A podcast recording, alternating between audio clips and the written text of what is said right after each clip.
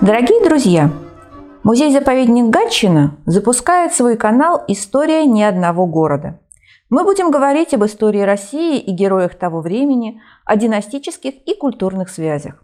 Вас ждут увлекательные беседы с историками и судмедэкспертами, искусствоведами и писателями, актерами.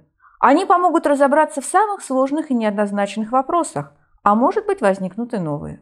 В этом году музей вспоминает несколько мемориальных дат, связанных с Павлом I, поэтому наш первый сезон называется «Павел I и последний».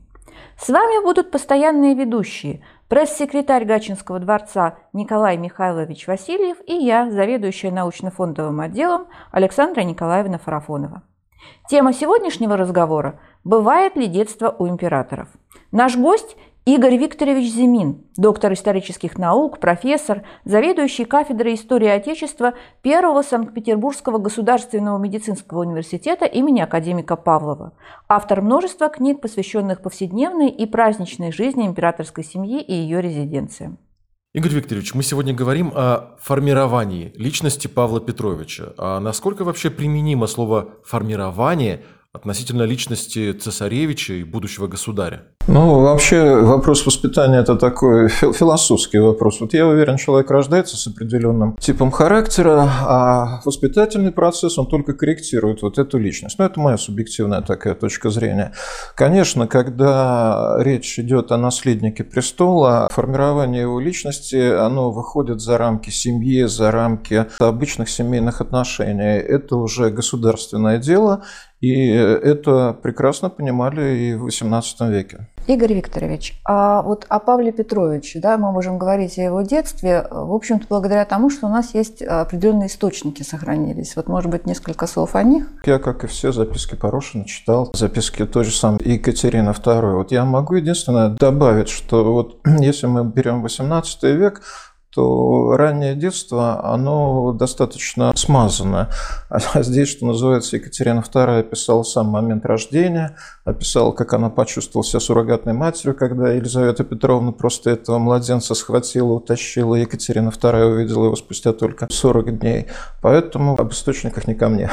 А вам не кажется, кстати, вот то, что писала Екатерина, ну, понятно, что она э, все-таки писала определенным образом идеологизированные мемуары, но, в принципе, вот это вот воспитание, да, то, что ребенок оказывался под этими многочисленными меховыми одеялами, с большим количеством мамок, нянек, это же, в общем, наверное, было характерно для того времени. Это была достаточно типичная такая история, мне кажется. Елизавета Петровна не выходила за рамки вот этих традиций. Другое дело, что Екатерина II, когда написала эти мемуары, было уже сформировавшееся давным-давно отношение к Елизавете Петровне, mm-hmm. и уже и с сыном-то отношения были изначально. Матерью она не была. Вот бабушка она была, а матушка-то она была, сами понимаете, какой. Вот несмотря на то, что не единственный ребенок у нее был. Но тем не менее, вопрос воспитания наследника, он не мог быть факультативным. Абсолютно. Кто эти люди, которые, собственно, оказали влияние на формирование Павла Петровича в том виде, в каком мы в итоге его получили? Ведь, э, опять же, Елизавета Петровна, она не только у Екатерины Павла отобрала, но и у Петра Федоровича тоже.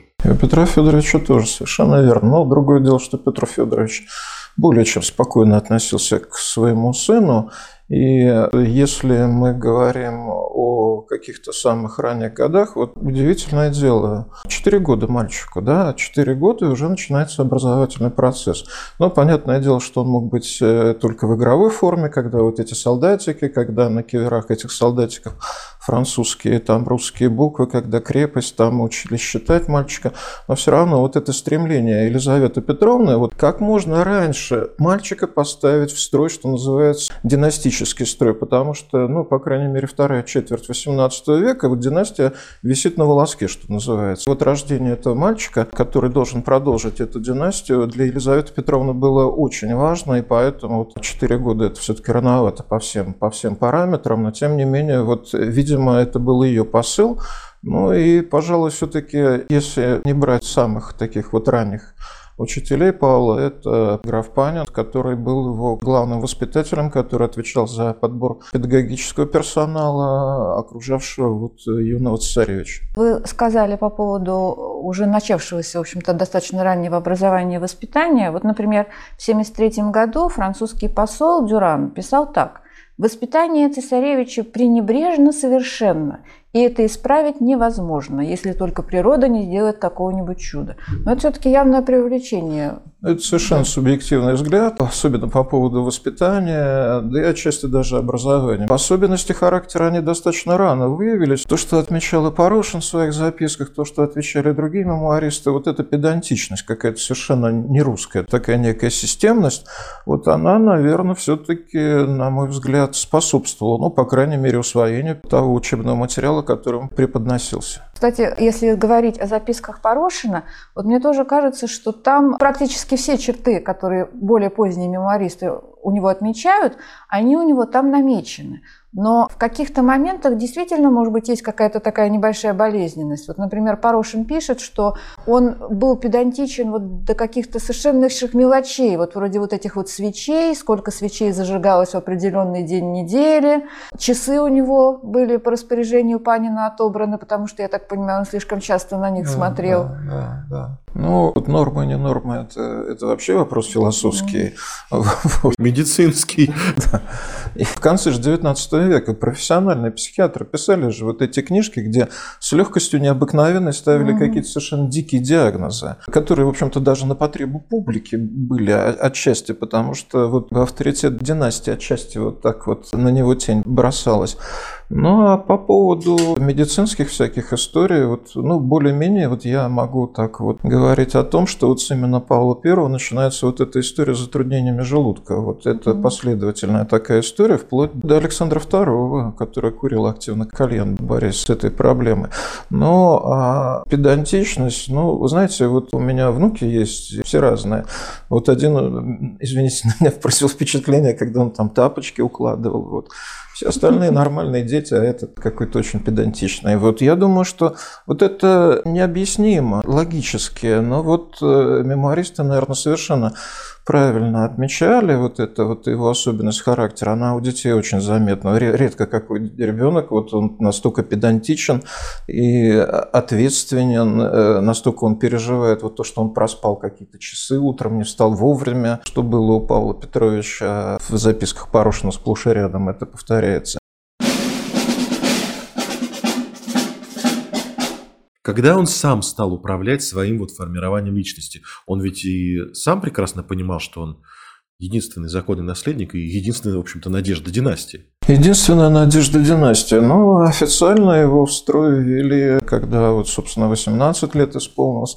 Вы знаете, вот на его формирование личности, на мой взгляд, очень большое влияние оказали вот эти вот, знаете, фон его взросления, потому что, я так полагаю, ну, достаточно рано он узнал о трагической судьбе своего отца, и я так думаю, добрые люди и о матушке ему все поведали, и разговоры о том, собственно, и кто отец, наверняка там как-то до него это все долетало, и вот эту трепетную детскую душу, это наверняка травмировало совершенно, мы даже представить не можем. С одной стороны, вот понимаете, осознание себя наследником колоссальной империи, вот когда он там в детской комнате смотрел на карту, карту России такими озадаченными глазами, а с другой стороны вот это ближайшее семейное окружение вот с этими интригами, какими-то извивами. Мать, э, которая ну, официально все было хорошо, но неофициально, я думаю, там было достаточно все прохладно. Да, я так понимаю, что с возрастом он, став чуть постарше, он бывал у нее, ну, как минимум каждую неделю, а иногда да, и чаще. Да.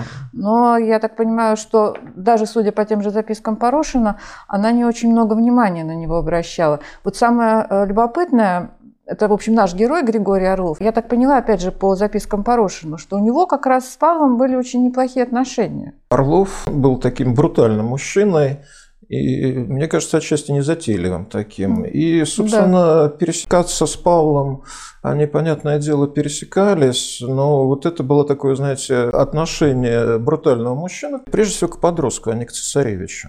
А вот если говорить о матушке, то матушка вот внешне выполняла все ритуалы. Даже если вот записки Екатерины II уже к взрослому Павлу почитать, то там вот если не знать всего этого фона, то это нормальное, в общем-то, отношение матери к своему сыну без всяких вот э, каких-то подводных течений. Мне приходилось видеть вот это вот в документах, кстати говоря, Екатерина II, когда вот это произошло уже после 73 года, после его женитьбы, когда вот э, появился знаменитый бриллиантовый, его камзол усыпанный бриллиантом, с бриллиантовым погоном, Екатерина II покупала это все кредит, все эти камни в кредит, потом она расплачивалась ежемесячно у разных ювелиров, потому что эти камни собирали буквально со всего Петербурга. Вот меня впечатлило в свое время, как-то вот мы смотрим на все эти бриллианты, императрицы, бриллианты, все нормально. Ежемесячно сумма определенная была в распоряжении императрицы, а стоимость всего этого убора многократно превышала превышал эту сумму. Поэтому приходилось... Денег не было. Иногда совсем. Тем не менее, она купила ему этот камзол, эти бриллианты, то есть она видела в нем следующего императора, правильно? Знаете, вот все эти разговоры по поводу Александра Первого, вот если так уж совсем далеко забегать туда вперед, они имеют, что называется, место быть. Мемуаристы пишут, что после смерти императрицы Павел оставался в ее кабинете и там вот занимался бумагами и что-то жег, но это все равно все остается на уровне предположения. Императрица считала его своим наследником, и никаких серьезных серьезных оснований утверждать иное, наверное, не имеется. Для Екатерины он всегда оставался а, вот ее преемником. В таком случае, кроме вот бриллиантового камзола и вот этой карты империи, на которую он смотрел, будучи ребенком, она же была достаточно просвещенной э, женщиной, по крайней мере, э, все ее такой видели. И она себя такой демонстрировала. А наследника, чему она учила, вот кроме географии и кроме вот атрибутики? Во-первых, наследник с момента вот приезда Екатерины из Москвы после коронации был поселен в Зимнем дворце. Но, правда, вот если Екатерина II занимала тот ризолит Зимнего дворца, который выходит на Миллионную дворцовую площадь, там, где изначально собиралась жить Елизавета Петровна, то Наследника она поселила на втором этаже Зимнего дворца по западному фасаду окна на Адмиралтействе. У него была своя половина, свой штат слуг, понятное дело. Ключевыми комнатами в процессе его образования это была учебная комната у него и библиотека. Библиотека была достаточно обширная, и с учетом, опять-таки, его статуса, вот, на мой взгляд, конечно, чтение ему предлагалось очень, скажем так, не по возрасту, потому что вот 10-11-летнему мальчишке читать Монтескье это, это как-то вот никак. Но, с другой стороны, удивительно, вот Вольтера ему читали, Вольтера, и вообще вот эта вся, вся вот эта просветительская идеология в него вбивалась в достаточно юном возрасте. Императрица Екатерина II – это хоть и просвещенный, но абсолютизм, тем не менее. А здесь, в общем-то, идеи закладывались в него совершенно другие. Хотя вот мы знаем, что Екатерина II многократно говорила, что будь ее воля, она бы отменила крепостное право, но она была гением пиара, на мой взгляд. Вот создавая вот этот вот образ просвещенной монархии, в России-то гайки закручивались-то при, при необходимости запросто. Вот учебная комната, библиотека, ну, понятное дело, языки, астрономия, э, древнерусский язык там мелькает каким-то образом. Поэтому, я думаю, вот эта церковная служба русская традиционная, вот в соборе спас нерукотворный образ Зимнего дворца, для него это не были какие-то такие вот привычно загадочные слухи. В этом он, наверное, разбирался гораздо лучше нас. История Мальтийского ордена. Как она попала к нему вообще? Ведь это же примерно то же самое время, ему лет 7-8. По-моему, 65-й год у Порошина упоминается, да, когда вот он впервые соприкоснулся с этой историей. Мальчишка по сути дела. Но, понятное дело, мальчишки-то в любом возрасте, они вот это рыцарские всякие истории, для них они близкие и понятно. Но, видимо, вот э, что-то это поменяло в душе Павла I с 1765 года. И если мы вспомним вот историю царствования с орденами, замками и капеллами и прочими всякими историями, то, видимо, это не просто для него была история, это было потрясение такое, вот, э, которое сохранилось на протяжении всей его жизни. И когда он стал императором, это очень последовательно и в очень хорошем темпе, как и многое, что он делал за эти короткое время пребывания у власти, это реализовывалось.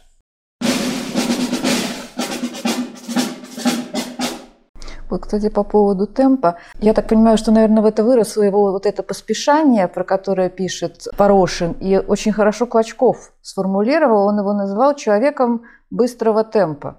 он, в общем, таким и остался. Если он в детстве стремился как-то пораньше лечь, пораньше встать для того, чтобы сэкономить вот эти вот какие-то минуты, то потом он с возрастом, наверное, пытался как можно быстрее реализовать себя чего не мог успеть, например, будучи великим Ну, он князем. очень напоминает в этом плане Петра Первого, мне кажется, вот своего прадедушку, которого он почитал. Понятное дело, для человека, который взваливает на себя такую ответственность, я думаю, он достаточно рано осознал место первого человека – страны, человека, принимающего окончательное решение, это не вот детское представление о том, что вот хочу печенье, хочу варенье, да, а это гигантская колоссальная ответственность. Он готовился к этому поприщу, потому что вот если он во время коронации в пасхальные дни зачитывает вот это учреждение об императорской фамилии, оно настолько детально юридически проработано, что этот документ невозможно было создать вот за то короткое время пребывания у власти после смерти матери.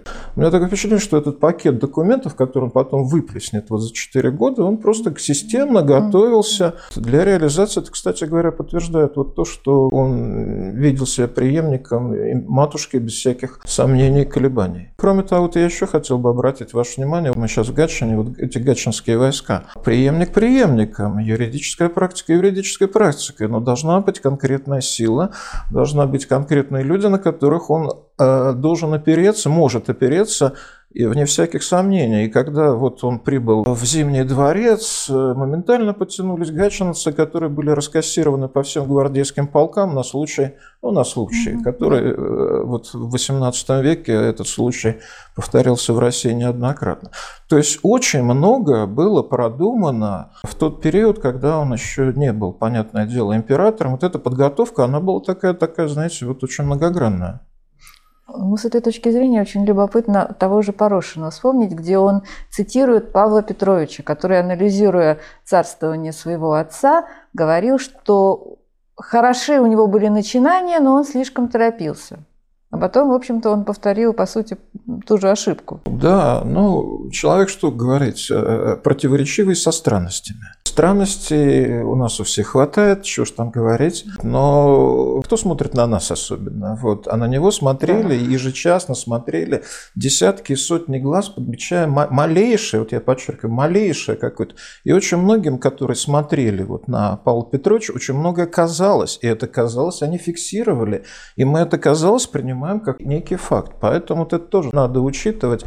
Но а, вот какие-то многие его начинания, они такие вот противоречивые, но с другой стороны симпатичные. Вот с одной стороны, вот история с ящиком в Зимнем дворце, да, вот с этой комнатой закрытой, куда ему кидали, он читал и отвечал через газету, а с другой стороны Михайловский замок, кров, э, подъемные мосты, вот это некая попытка отгородиться. И таких вот вещей почти взаимоисключающих и в его характере, и в его деятельности э, достаточно много встречается. А вот каким образом тоже, наверное, повлияло определенно? Ну, понятно, что он с детства его к этому приучали, что он должен был осознавать себя государем. Но вот, например, это, по-моему, еще было до Порошина. Кто-то из воспитателей же издавал что-то вроде ведомостей, в которых ставил Павла Петровича в известность, что эти ведомости рассылаются по европейским дворам, и там полностью указывается и все его дурные и хорошие поступки. Не сделало ли это тоже его ну, таким вот своеобразным вот эгоцентристом, когда он считал, что на него ориентируется весь мир? Ну, знаете, педагогический шантаж – это штука такая вечная, типичный такой, вот, мне кажется, шантаж в XIX веке. Это тоже было, но только тогда обещали рассказывать все папеньке и маменьке. Мы вступаем в такую область, где мы можем только предполагать, вот, что повлияло на него. Ну, возможно, возможно и повлияло это и привело к некому такому вот эгоцентризму, как вы сказали. А вот есть еще такой момент, который касается его подозрительности. Э, да, и очень многие приводят как одно из предположений, когда он путешествовал по Италии, э, по Флоренции, где он вскочил от стола и чуть ли не попытался вызвать рвоту, практически прилюдно сказав, что его, возможно, отравили. Но вообще нас тут очень сложно говорить, потому что это одно единственное мемуарное свидетельство, и тут да, очень сложно Правда это или нет, или это некий субъективный взгляд, пересказ по чьим-то словам. Ну вот насколько он был действительно подозрителен, насколько он недоверчиво относился к людям? По-моему, в 73 году вот была эта история с сосисками в Зимнем дворце, когда вот э, он там обнаружил каким-то образом стекло. Но говорить о такой попытке отравления, наивной, мягко говоря, для изощренного 18 века, это, это просто смешно. Но, видимо, вот это тоже история из детства, из детства, потому что разговоры ходили разные вокруг него. И вот мы знаем, что многие ожидали, что когда наследнику исполнится 18 лет, Екатерина II передаст его власть, по крайней мере, такие утверждения были, чего Екатерина совершенно не собиралась сделать, как мы понимаем. Вот. Да и основания были, наверное, фон эпохи такой был. И то, что он действительно так с неким подозрением, та же самая охрана вот этого Михайловского замка и вообще постановка охраны первых лиц при Павле Первом, она хотя и была, в общем-то, традиционной, но подъемные мосты там никто на ночь не, не поднимал до, до него и не устраивал вообще этот остров. Поэтому Трудно сказать. Но вот этот эпизод, который привели совершенно какой-то вот... Я представляю вот э, этих людей, которые собрались на торжественный ужин, и вдруг они видят русского цесаревича, который вскакивает за стола, кричит, что его хотят отравить. Там. Скандал какой-то, невероятный скандал. И очень все внимательно на него смотрели. И Понятовский, с которым он встречался, тоже ему что-то там показалось, что он делает какие-то слегка раскоординированные движения, что он очень нервен. Наверное, какие-то разговоры из ближайшего окружения выходили вот на эту периферию достаточно близкую, и вот от него просто ожидали этого. И потом, когда вот начались эти истории, которые потом выродились в павловский анекдот, это закрепляется и становится неким трендом восприятия вот этого человека. Мне все-таки кажется, что вот эта история с отравлением, ну, она уж больно, особенно для человека, в общем, образованного. Все отмечали, что он был прекрасно воспитан. И тот же сам Леопольд, сохранилось да, же его несколько да, писем австрийскому императору Иосифу, он об этом ничего не пишет. Мне как-то, честно говоря, все-таки сомнительно. Вы не доверяете этому эпизоду, как-то который вот он, очень... везде приводится. Очень немножко как-то вот он... С другой стороны, а, вот опять же, я когда читала записки Порошина, меня там немножко вот зацепил один момент, где э, Порошин пишет, что Панин всегда пробовал перед тем, как пил э, царевич кофе, он всегда пробовал этот кофе. И поскольку это больше никаким образом не комментируется, у меня сразу возник вопрос, зачем? Просто проверить, насколько хорошо он сварен или вот... Вы знаете, я, я думаю, что это была некая такая традиция, связанная с организацией охраны первых лиц. Вот в свое время я с удивлением узнал, что в Зимнем дворце в XIX веке у всех были свои кухни. У Марии Федоровны была своя кухня, у Александра I была своя кухня, вот, так же, как и свои бани, кстати говоря, уж извините. То есть вот это вот некое такое настороженное отношение к друг другу в плане выживания, скажем так, вот оно оно в XVIII веке, я думаю, было очень остро, особенно вот учитывая вот эти все истории, связанные с переворотами. С одной стороны, мистицизм, о котором кто только не пишет, а с другой стороны, прагматизм, о котором, опять же, кто только не пишет это из той же области противоречий Павла Петровича. Как вот это уживалось? Он ведь был невероятно религиозен в том числе. И религиозен, да. Вот эти мистические истории окружают Павла во множестве, да, начиная вот с этой бедный-бедный Павел, да, и вот на меня в свое время очень произвело такое какое-то впечатление, когда вот этих маленьких его сыновей Николая и Михаила там спросили буквально за день до смерти отца, а что вы, ребята, тут делаете в уголке? А мы папу хороним похороним. И вот эта вот история, которая описана многими современниками, там вот перед зеркалом, когда вот он уходил в спальню, она имела место быть. Но вот я все это дело отношу к многогранности личности. И вообще сложности личности каждого человека. В каждом из нас только намешано. Я думаю, в Павле Первом было тоже намешано много. Понимаете, мы смотрим на него как на императора, такого вот на фигуру, которая определяла судьбу страны. Но наряду с этим он был обычным человеком с очень непростой судьбой, потому что отца не было, матери, по сути дела, не было. Это была скорее официальный такой персонаж, чем та мать, которая вот обнимет ребенка, так прижмет к себе, там поцелует, спросит, как у тебя дела? Понимаете, вот у него такого не было. А были воспитатели, персонал, который его окружал. Но все это были по большому счету чужие люди. Понимаете, ребенок формировался с чужими людьми, в окружении чужих людей. И при этом он осознавал вот то положение, которое он занимает вот в этом же Зимнем дворце, и какая его дальнейшая судьба. Я думаю, все вот эти вещи, они неизбежно травмируют или, по крайней мере, деформируют характер э, да любого человека. Господи, упаси Бог от такой судьбы. Вот. Но, тем не менее, вот опять же, тут же Николай Павлович его очень хорошо вспоминал как отца. Была ли это компенсация того, что у него не было какой-то вот именно семьи? Знаете, вот я когда с своими студентами там общаюсь, и вот там Иван Грозный, мне начинают там слезливые истории рассказывать, папы нету, мамы нету, и вот, значит, выросло то, что выросло. Ну, а Дмитрий Донской, который в 9 лет там потерял родителей, понимаете, оказался в роли великого князя, понимаете, вот Судьба каждого человека, она индивидуальна. Что касается Николая Павловича, то, конечно, помнил, наверное, вот он, сколько ему там лет было, вот о своем отце. Но, по крайней мере, вот э, э, все-таки он рос, э, мне кажется, немножко в другой атмосфере.